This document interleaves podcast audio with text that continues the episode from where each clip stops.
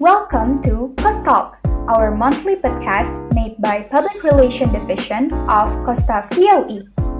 We're here to invite you to listen to us, so take your positions and be ready. Please give it a listen and enjoy!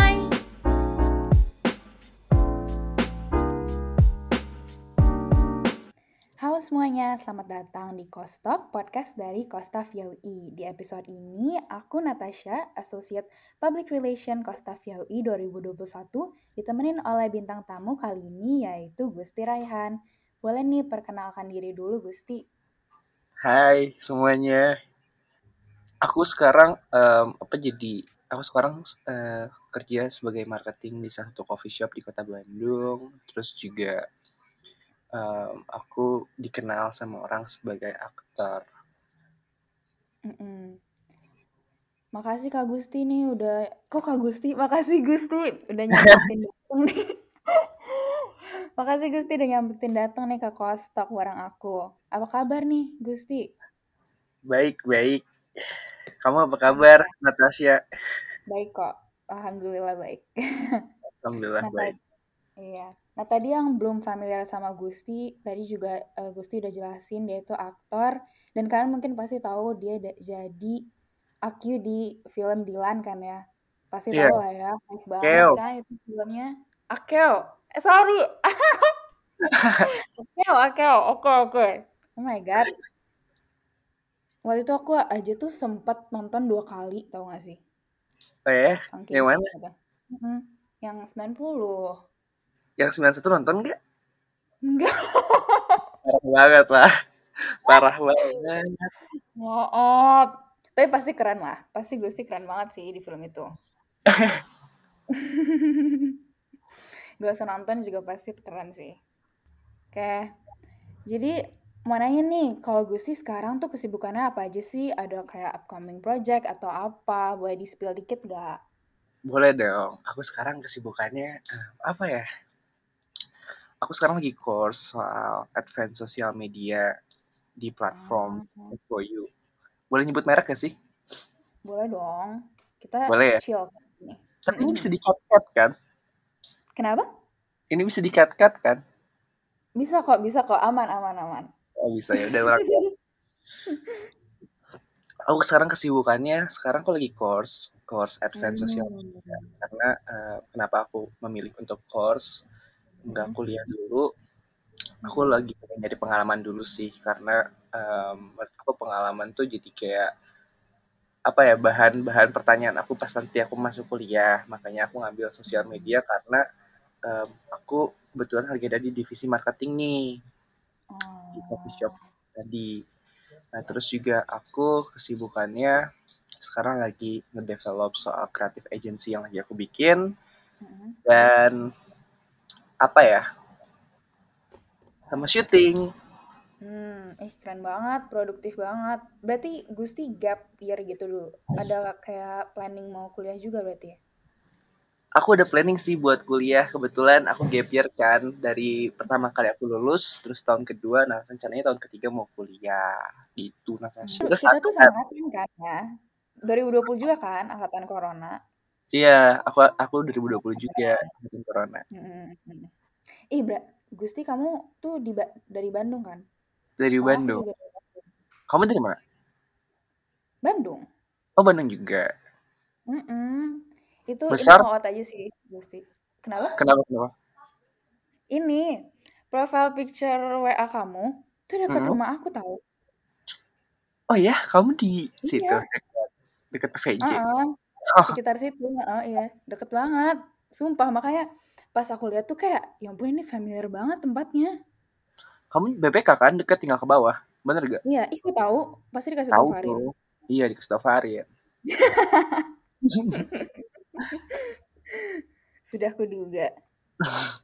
hmm, BPK. Hmm? Oke, okay, kita lanjut ya. Oke, siap. Ayo. Oke. Okay. Nah, seperti yang kita tahu kan Gusti ini tuh bergelut di industri entertainment kan ya. Boleh nggak yeah. sih nih diceritain dulu gimana Gusti pertama mulai karir di bidang entertainment? Mungkin gimana dikas jadi Akel di Dilan atau sebelumnya ada pengalaman lain nih Nggak ada Rin, serius. Kalau misalkan kau pengen tahu ya, dulu pertama kali aku main film tuh cuma gara-gara nongkrong. Ah, sumpah. Aku Gimana nongkrong. ceritanya tuh? Jadi aku nongkrong tuh di coffee shop. Terus kayak langsung apa ya? Langsung sama penulis novelnya sendiri ya, Pidi Baik tuh langsung kayak, eh ntar kau main film ya. Jadi Oh akeo my yang kayak gitu. Terus gitu kayak ya udah eh, formalitas aja ikut casting ikut casting terus ketemu cast cast Mm. yang lain dibawa ke Jakarta preskon main film deh Oh my god, keren banget. Wow. oke Berarti Bang. emang udah ditakdirkan gitu sih untuk jadi aktor. Berarti tuh kamu tuh mulai acting umur berapa tuh, Gusti? acting tuh aku awal masuk SMA pertama kali Kelas 10. Umur berapa kelas berarti? 10 kelas 10 umur berapa ya aku ya kamu umur berapa kelas 10 Oh, 15 kali ya? 15, ah 16. lima- masa sih 15 Soalnya aku tuh ini, Gusti, apa, muda sih. gitu. Enggak, aku Desember 2002. oh Desember 2002 kalau aku Mm-mm. 2001 Oh. jadi 16 17 lah ya 16 lah ya. Sekitar. Hmm, 16. Cuman lucunya, aku tuh pertama kali belajar acting tuh 2019, percaya gak? Setelah aku main film di LAN 1990, 19, eh 1990, 1991 sama Milea. Maksudnya? Jadi kayak bener-bener belajar acting tuh aku di tahun 2019. Oh, jadi sebelumnya nggak ada background apa-apa gitu ya tentang ada. acting? Nggak ada. Hmm, ngerti, ngerti, ngerti, ngerti. Ah, tapi keren kok, Bede. Deh. Aduh, lucu. Oke, nah aku tuh mau nanya, kamu tuh eh, gimana sih rasanya kayak dapat popularitas di umur yang muda banget gitu ya, SMA kelas 1, Wah, aneh sih rasanya. Jadi kayak apa ya? Kayak gimana, gimana? kayak dapat segan gitu loh dari kanan kiri. Hmm, Terus kayak contohnya apa ya? tuh?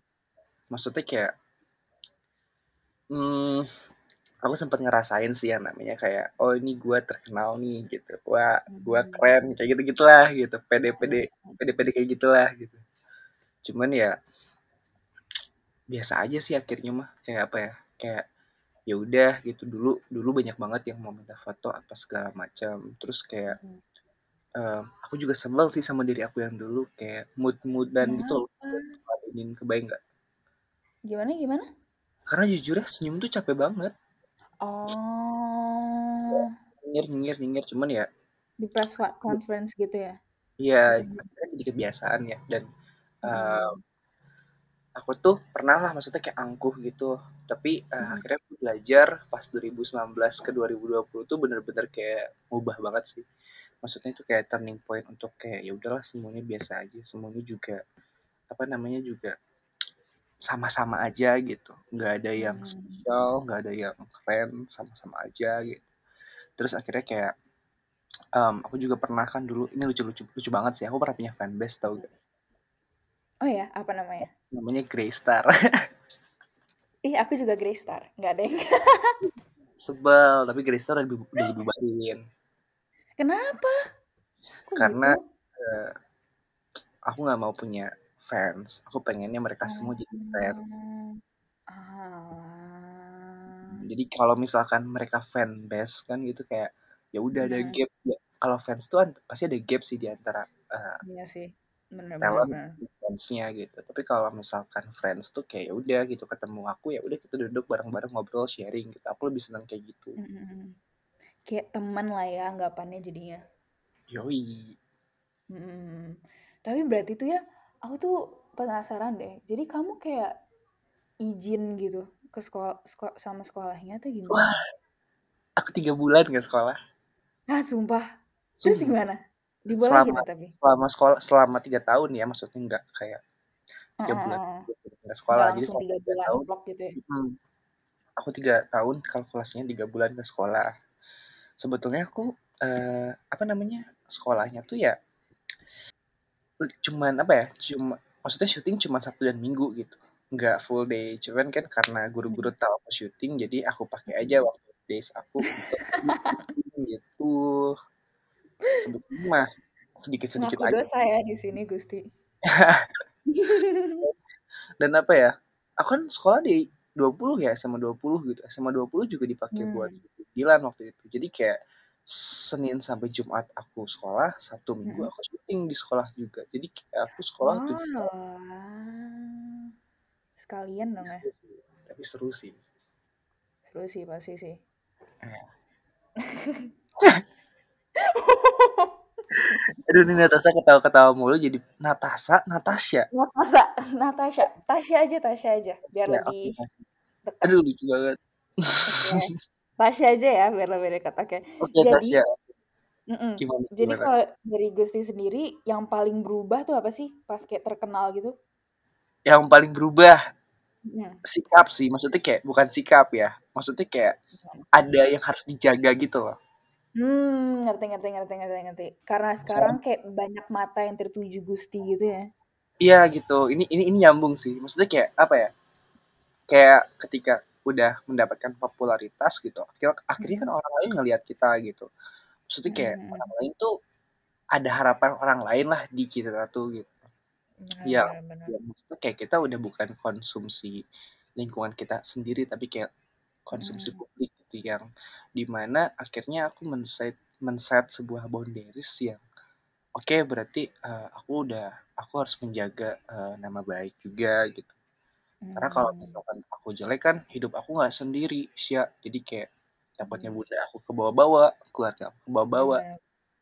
jadi kayak yang aman-aman aja deh gitu at least uh, semuanya juga baik buat dilihat sama teman-teman semua karena itu juga outputnya baik buat diri aku begitupun dan keluarga gitu Ih, mature banget Gusti, keren. Jadi, oke. apa ketawa lagi Lanjut. Jadi itu kan tema kali ini itu kan ya berhubungan dengan gimana kita menangani platform internet dengan baik dan gimana kita bisa memberi dampak positif. Nah, kalau oke Gusti sendiri itu mau dilihat sebagai public figure yang gimana sih sejauh sejauh ini konten apa yang udah diunggah dan apa tujuan dan target market yang mau Gusti reach? Wes, Panjang nih, panjang.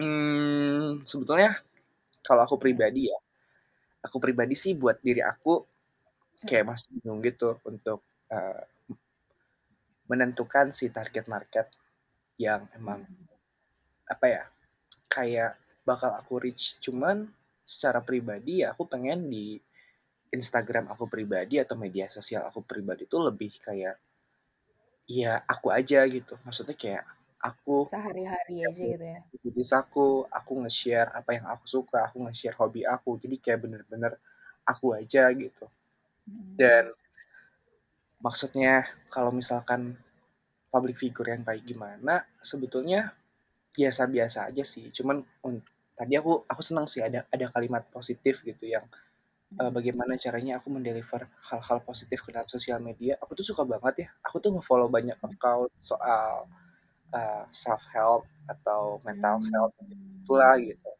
Dan aku juga senang ketika apa ya ketika kata-katanya bagus tuh aku pengen aku, aku suka banget buat repost kata-kata itu ke Instastory karena uh, itu juga bisa dilihat sama banyak orang gitu dan mereka juga seneng gitu dengan aku nge-repost repost uh, nge-repost repost postingan orang lain ke Instastory jadi kayak membawa informasi positif aja gitu.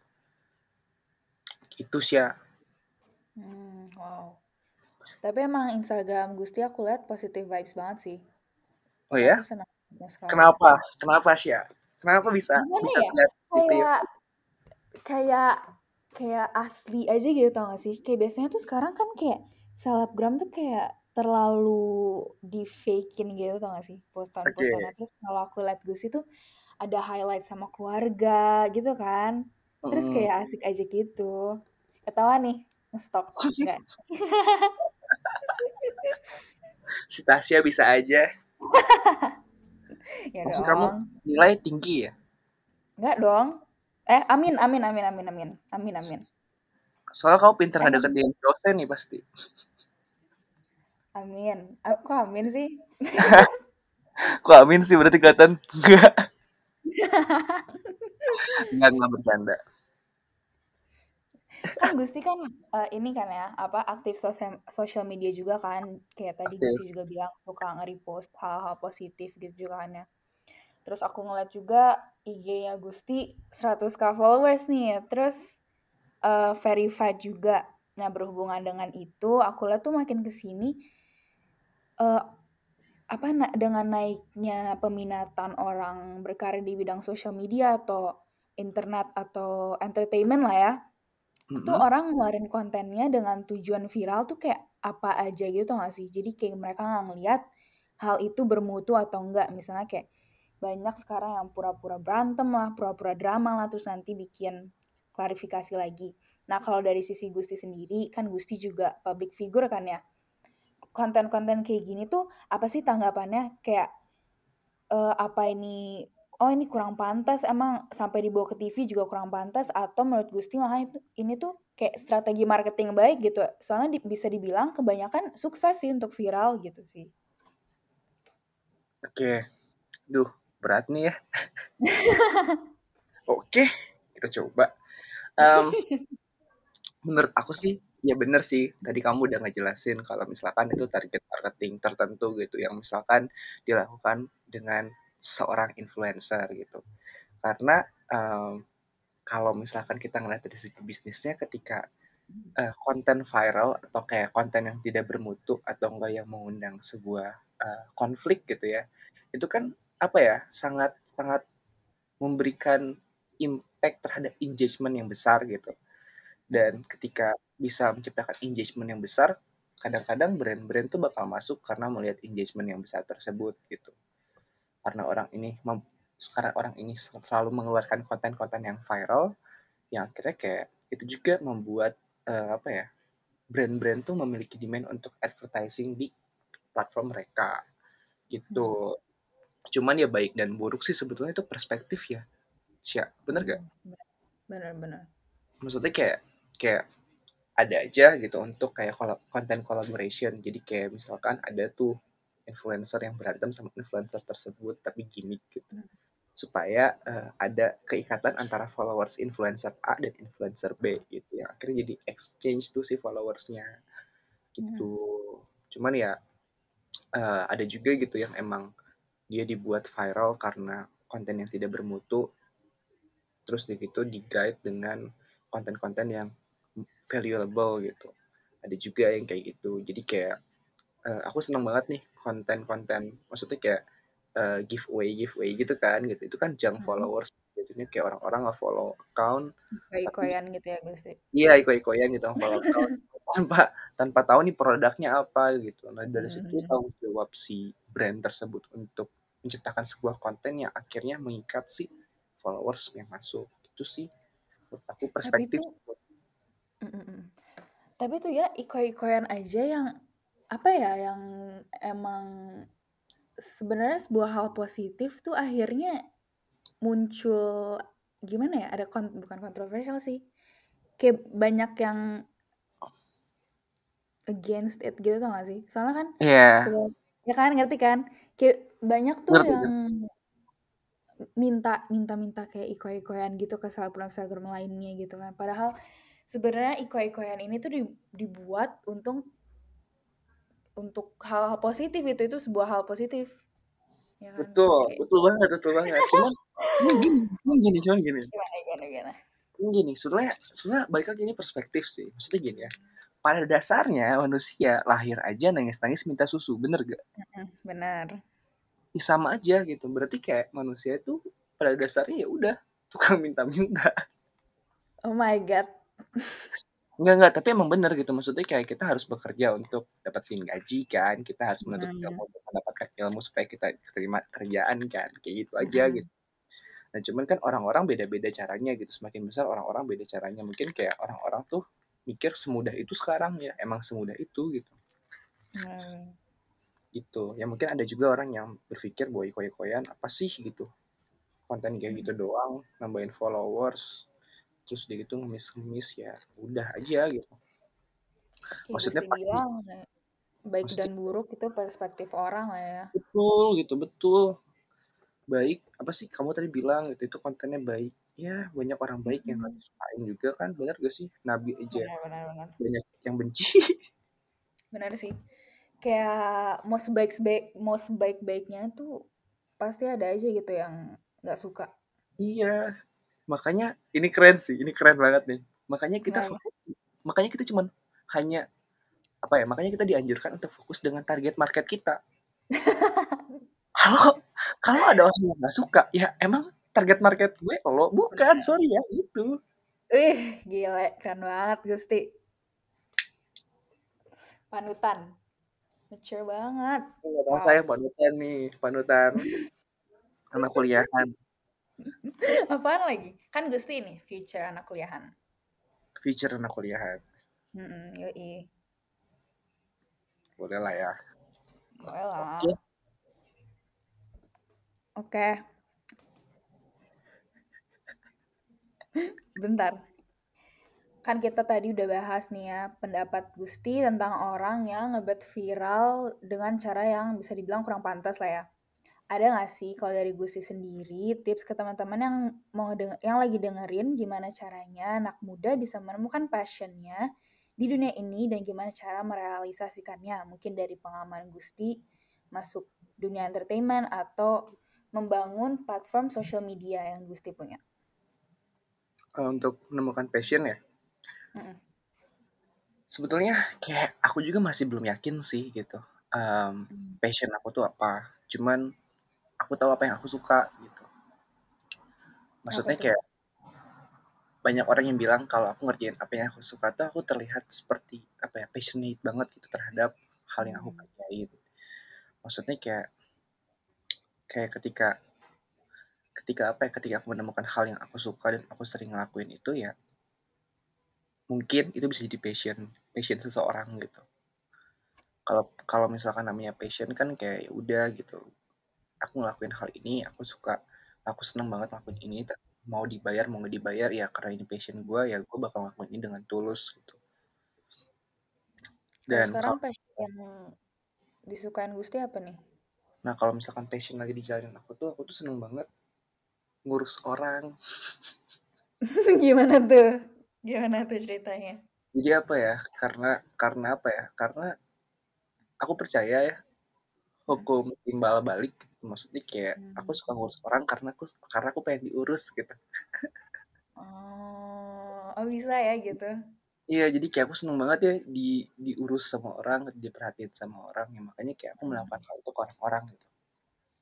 Kayak contoh em, ini aku ceritain We Are Happy Culture ya Hmm, boleh boleh. Jadi di We Are Happy Culture tuh kayak itu adalah kumpulan anak-anak yang mereka tuh concern dengan kreatif gitu, dengan hal-hal yang berbau kreatif gitu. Ya bisa disebut KOL, content creator dan lain-lain gitu. Jadi kayak aku tuh pengen banget, aku tuh seneng banget mempertemukan mereka yang akhirnya kayak kita menjadi sebuah uh, kumpulan orang yang membuat konten, konten baik itu buat platform Happy Culture maupun buat platform kalian masing-masing gitu karena Hmm. em, sekarang kan selain skill dan apa yang dilihat kan portofolio juga dilihat banget ya gitu jadi kayak Hmm. udah bangun portofolio bareng-bareng untuk our future gitu dan aku sangat senang gitu ngelakuin hal itu karena apa ya karena selain aku suka ketemu orang baru aku Hmm. juga senang gitu kalau misalkan kayak bisa bantu banyak orang Bukan begitu Gusti. sama kalau Banget. misalkan di entertainment kayak aku senang banget dengan berkarya gitu aku senang nulis by the way aku senang main musik dan ketika aku main musik tuh aku bisa, Hmm. bisa apa ya bisa tenggelam aja gitu karena Hmm. sangat enjoy aja gitu untuk ngelakuin hal itu itu passion tapi kalau misalkan aku udah menemukan purpose di mana aku memon- mem- mem- memonetize memonetize Hmm. hal yang aku suka atau passion tersebut menjadi profitable ya aku bisa jadi musisi gitu aku Hmm. bisa tampil di mana-mana aku bisa ngejual lagu apa Berarti Gusti nyanyi, nyanyi dong bisa nyanyi. Coba Sama dong nyanyi alat musik apa? Eh, nggak bisa, suaraku sumbang. gitu sih Gimana tadi Gusti main alat musik apa, Gus? aku gitar sama vokal Ah, Ih, nyanyi dikit sih. Fix nyanyi dikit sih di sini.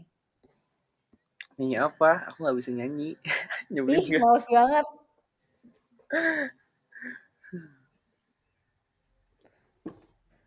Gak mau nih, gak mau nyanyi nih.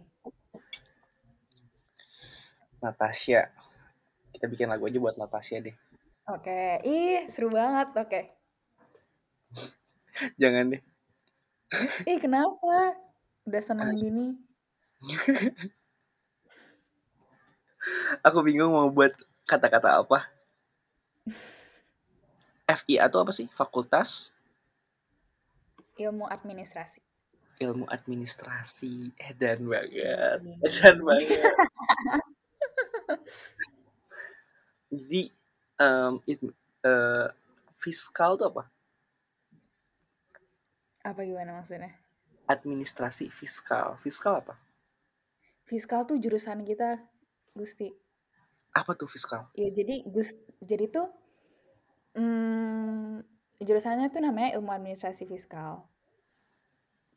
Terus yang kita pelajarin tuh kayak pajak gitu sih, pokoknya ini intinya. Hah?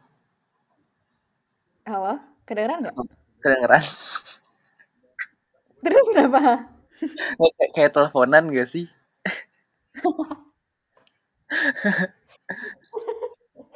Maaf ya pende- pendengar kostok. Oh iya nggak apa-apa. Kok kamu ya nggak apa-apa? Iya nggak apa-apa. Aku Oh, mewakili pendengar staff. Jadi gimana tadi lagunya?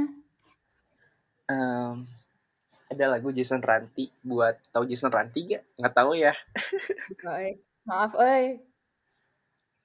Eh, ada Jason Ranti itu pernah bikin lagu buat dosen UI namanya Pak Sapardi. Lagunya gini.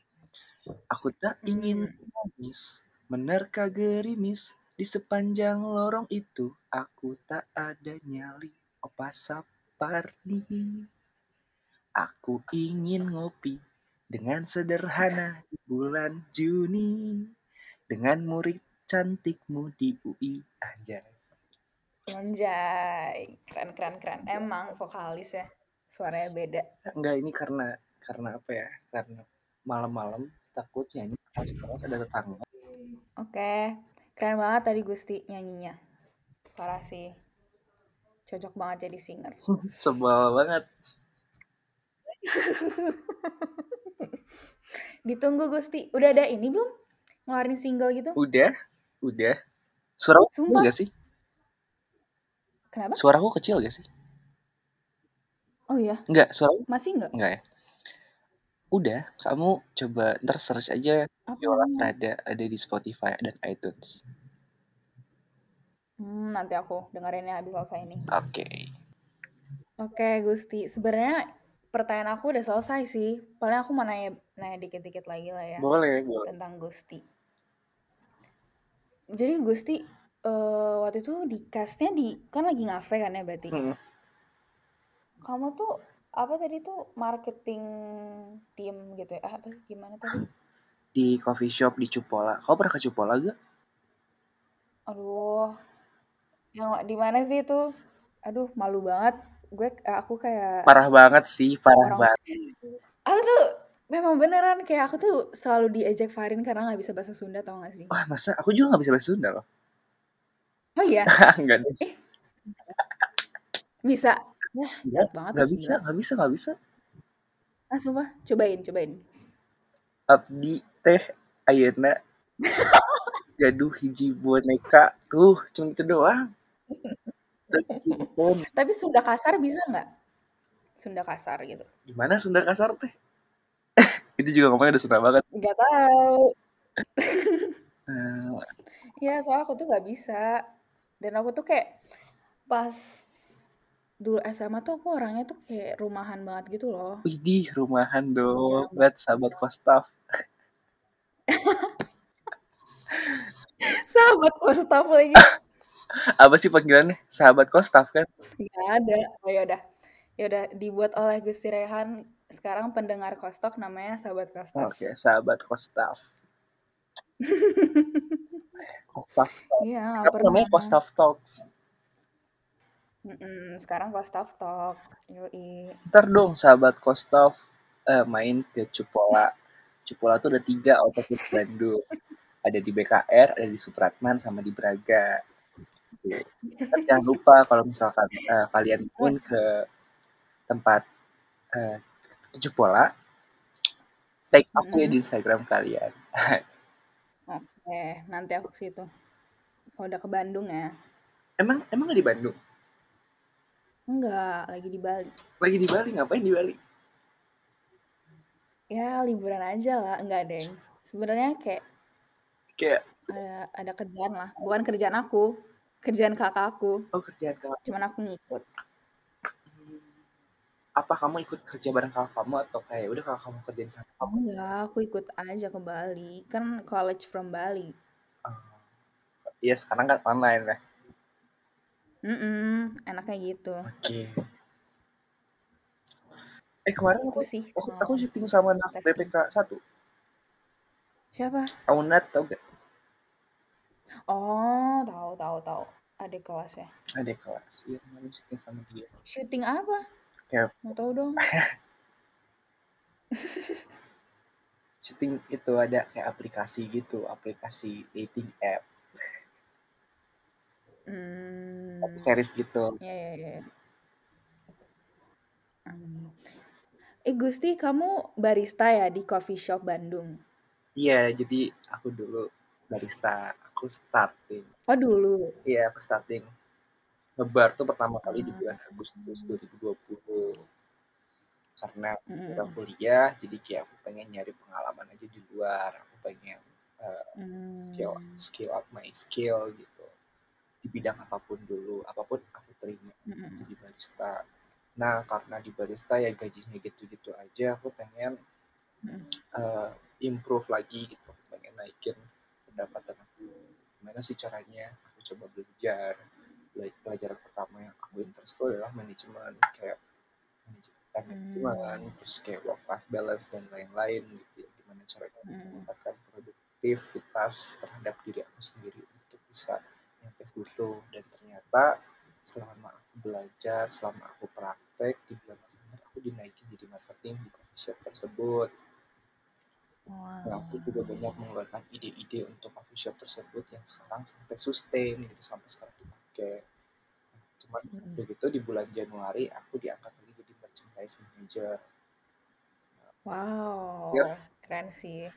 s- pusing banget sih. Itu pertama kali kayak aku ngerjain dari mulai konsep, planning, planning. Dulu aku lucu banget aku diajarin sama ownernya, kamu belajar POAC, planning, organizing, eh, accounting, FOAC, controlling.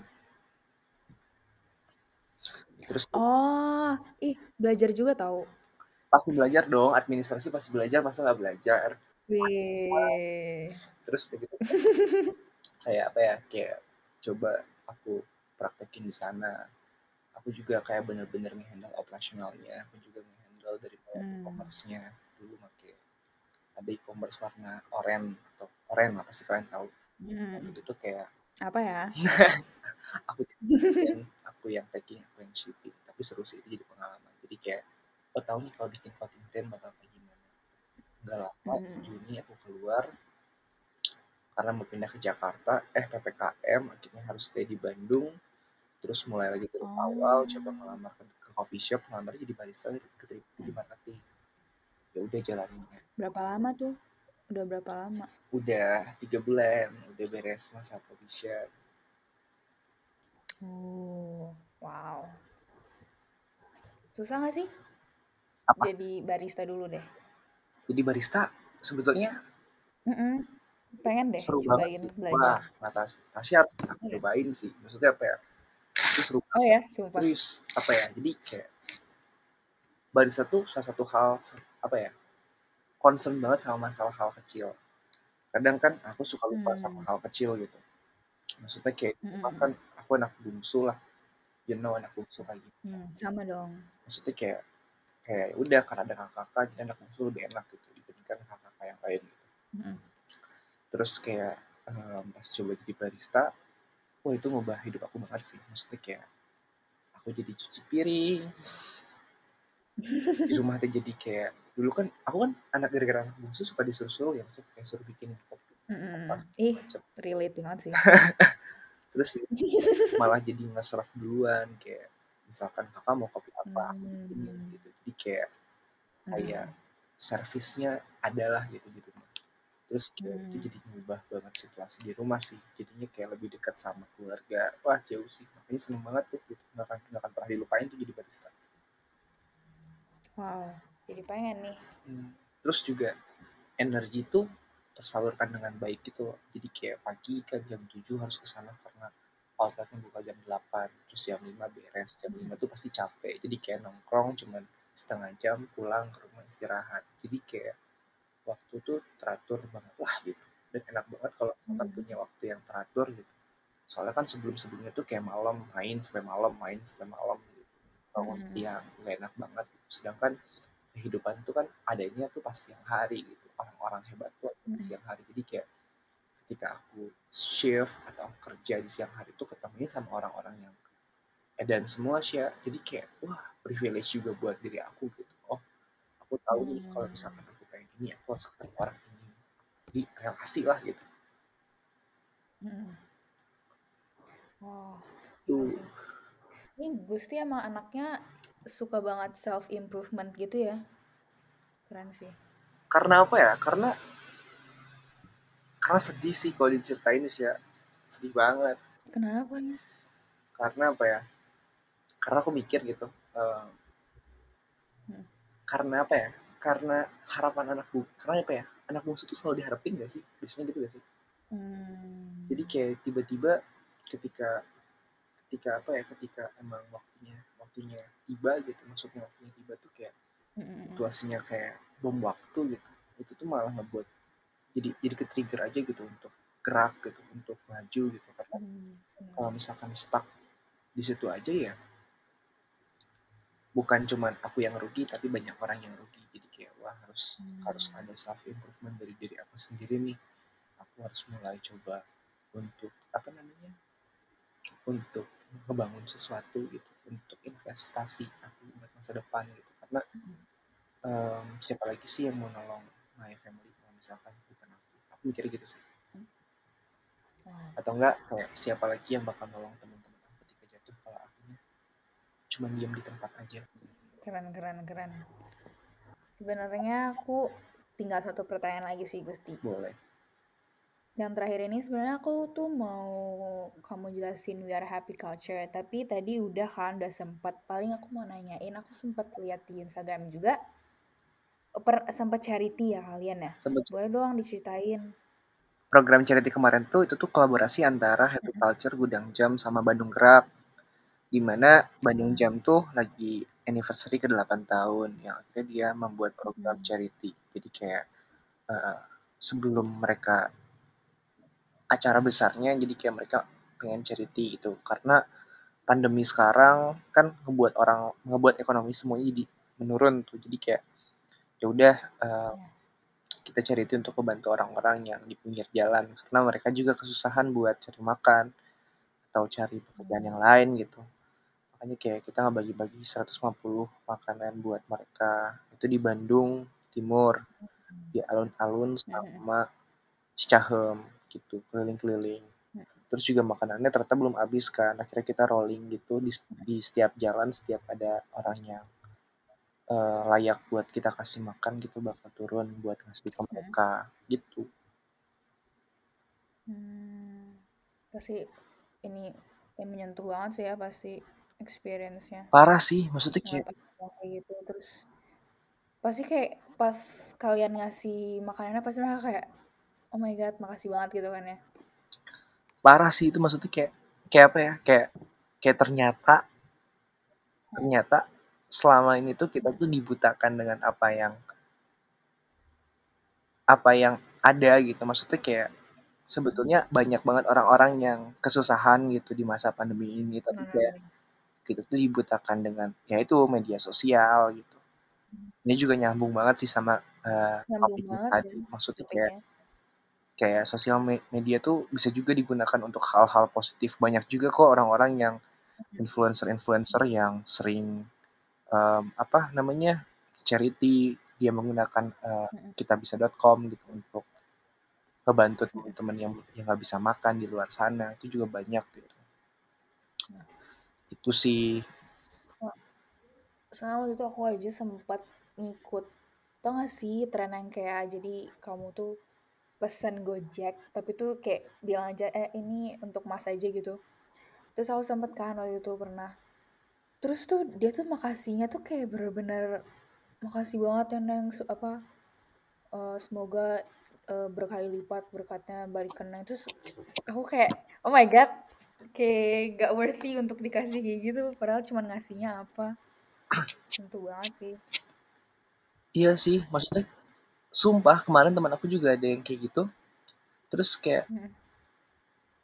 kayak apa ya kayak sampai sampai makasihnya itu makasih kebangetan gitu. Soalnya kan iya kan? eh, si Gojek atau Grab gitu atau enggak kayak Mm-mm. yang gitu gitulah gitu. Mereka tuh di Mm-mm. masa pandemi atau enggak ppkm kemarin tuh Mm-mm. eh, minim banget dibandingkan pandemi yang sebelumnya. ya.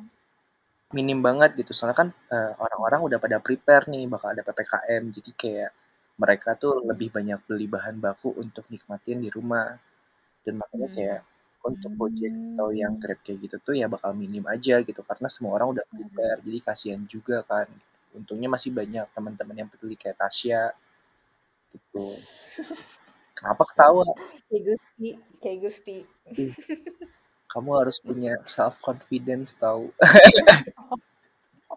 ih kok ketahuan sih? Ketahuan confidence pasti kamu pasti kamu nggak bisa dipuji ya? Iya kok tahu sih? Keren banget. Eh, kamu pasti kayak kalau dipuji apaan sih? Enggak enggak bener gak iya bener banget. Oh my god wow. Keren banget. Bisa tahu. Kata aku sih kamu bikin ini tahu quotes quotes gitu. Ih aku juga pengennya gitu. Cocok banget. Cocok banget sumpah. Pasti aku follow Semua happy culture juga tuh bakal ada eh, konten-konten kayak gitu kok quotes quotes. Oh ya? Mm-mm. berarti aku follow dong ya? We are happy culture. Harus follow dong harus follow dong. Oke yang nonton juga harus follow nih. Iya nih Eh, sahabat nonton, denger. harus harus. Sahabat Kostaf. ih kok nonton? Jelas ya aku kalau ngomong kayak gitu salah. Ya ampun, jahat banget. enggak enggak bercanda Iya, iya.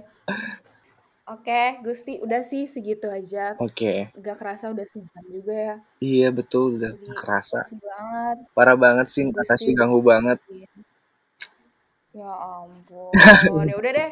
Gak usah dipublish ini podcast. Makasih banget Gusti udah nyempetin ngobrol-ngobrol bareng aku nih di Kostak, Kostak, Kostok sama sahabat-sahabat Kostaf. Semangat ya Gusti menjalani semua kegiatan kamu supaya semoga kamu nanti keterima di kuliah yang kamu mau dan sukses selalu dan Amin. sehat-sehat selalu ya Gusti. Amin. Amin. Oke, segitu aja semuanya. Makasih udah dengerin. Bye-bye. bye